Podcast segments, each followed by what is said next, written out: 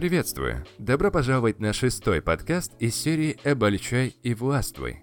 Любовь интернета к Киану Ривзу возросла до немыслимых высот. Его называют бойфрендом интернета, хотя сам Киану так почему-то не думает. Обычно мы разбираем более экстравертных знаменитостей, которые очаровывают более очевидными способами. Но что примечательно в Киану, кроме того, что он в свои 54 выглядит на 34, так это то, что его популярность зашкаливает, несмотря на его более интровертный характер. Поэтому в этом подкасте мы поговорим о том, почему же Киану так популярен.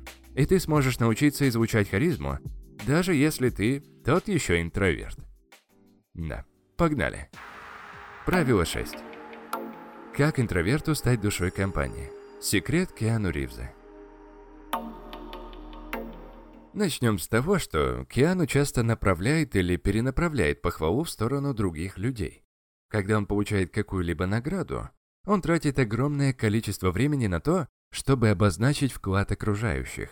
Одна из репортеров даже пошутила над ним. Сказала Киану, вы вообще не умеете принимать комплименты. На что он ей ответил новой порцией похвалы в сторону других. Но бывают случаи, когда некому перенаправить этот комплимент. Так что если возникает такая ситуация, Киану предпочитает отвечать с юморцом. Но хочу прояснить, невозможно быть чересчур скромным. Иногда за скромностью может скрываться твоя низкая самооценка. Как говорил Клайв Стейплс Льюис, настоящая скромность – это не думать о себе хуже, а думать о себе меньше.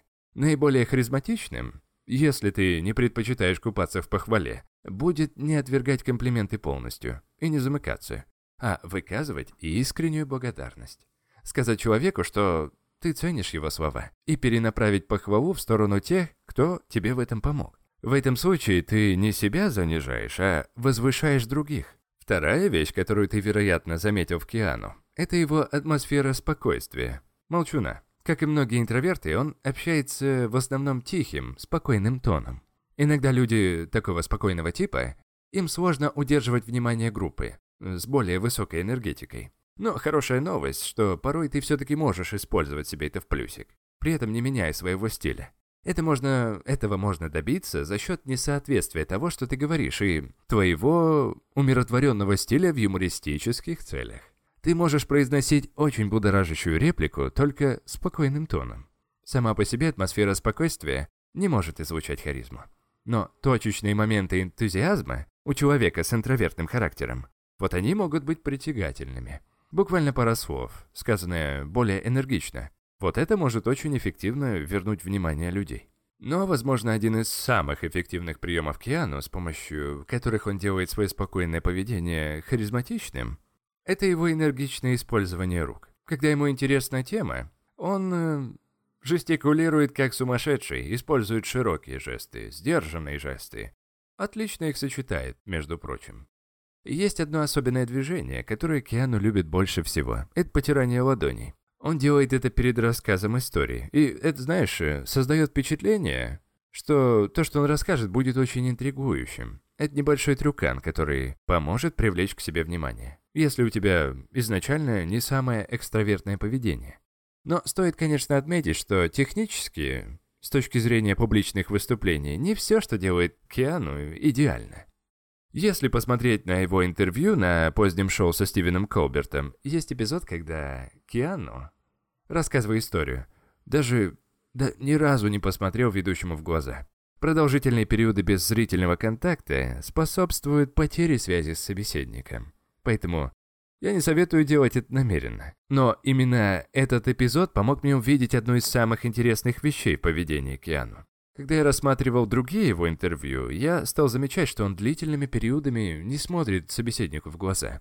И когда он это делает, он обычно смотрит вниз, направо. И здесь мне нужно немного притормозить и рассказать тебе про НЛП. Согласно НЛП, есть три базовые модальности, с помощью которых мы воспринимаем этот мир. Это визуальное, когда мы видим образ в голове, аудиальное, как прослушивание музыки, и кинестетическое, как, например, ощущение ветра на лице. И люди большую часть жизни предпочитают использовать одну из них. Если ты, например, в визуальном режиме, ты говоришь вещи наподобие «я вижу, к чему ты ведешь», нежели «я тебя услышал» или «я чувствую себя так же». Когда ты в аудиальном режиме, то думаешь словами. Ты более комфортно чувствуешь себя в беседах и более чувствителен громким звукам. Но если посмотреть, как Киану рассказывает истории, становится очевидно, что он демонстрирует третий, более редкий режим – кинестетический. Он переживает историю, исходя из того, как все чувствовалось, нежели как все выглядело или звучало.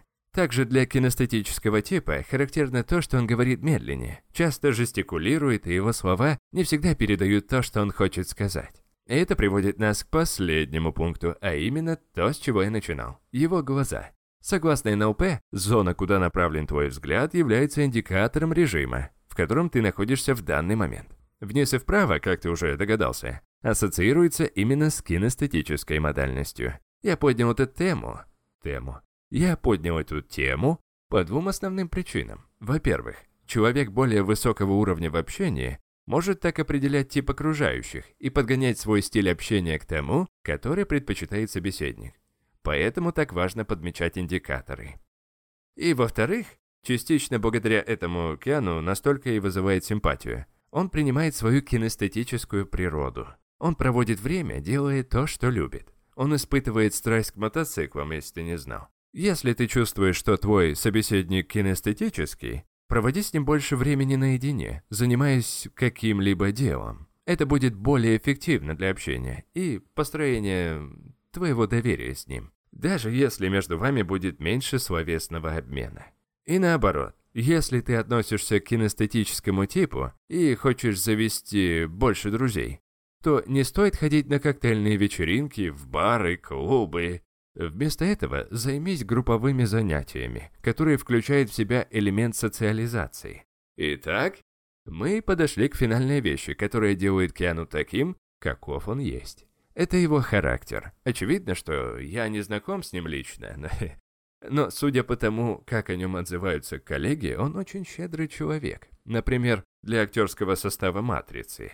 Э, матрица перезагрузка. Он привез 12 персональных мотоциклов Харли Дэвидсон, чем ошарашил всю команду. Может, это и не особо тебя впечатлит, ведь у Киану есть куча баблишка, чтобы э, выкидывать такие трюки. Но что особенно впечатляет, это его щедрость со своим временем. Он никогда не спешит избавиться от фанатов. И он был единственным человеком, который остановился, чтобы помочь Октавии Спенсер когда у нее ни с того ни с сего на шоссе сломалась машина. Он не знал ее на тот момент и просто остановился, чтобы помочь подтолкнуть машинку, пока остальные проезжали мимо. И это все в дополнение к тем историям в интернете про Киану, когда он... Когда он проводил время с бездомными, или как он развлекал пассажиров рейса после незапланированной посадки. Мне кажется, что основная причина, почему большинство людей не так открыты. Им страшно настраивать связь с незнакомцами, особенно если они хотят или нуждаются в чем-то от тебя. Киану обладает большей возможностью к сопереживанию, чем кто-либо другой. Давай будем откровенны. Большинство людей не останавливаются, чтобы помочь кому-то со сломанной машиной и не проводят время с бездомными.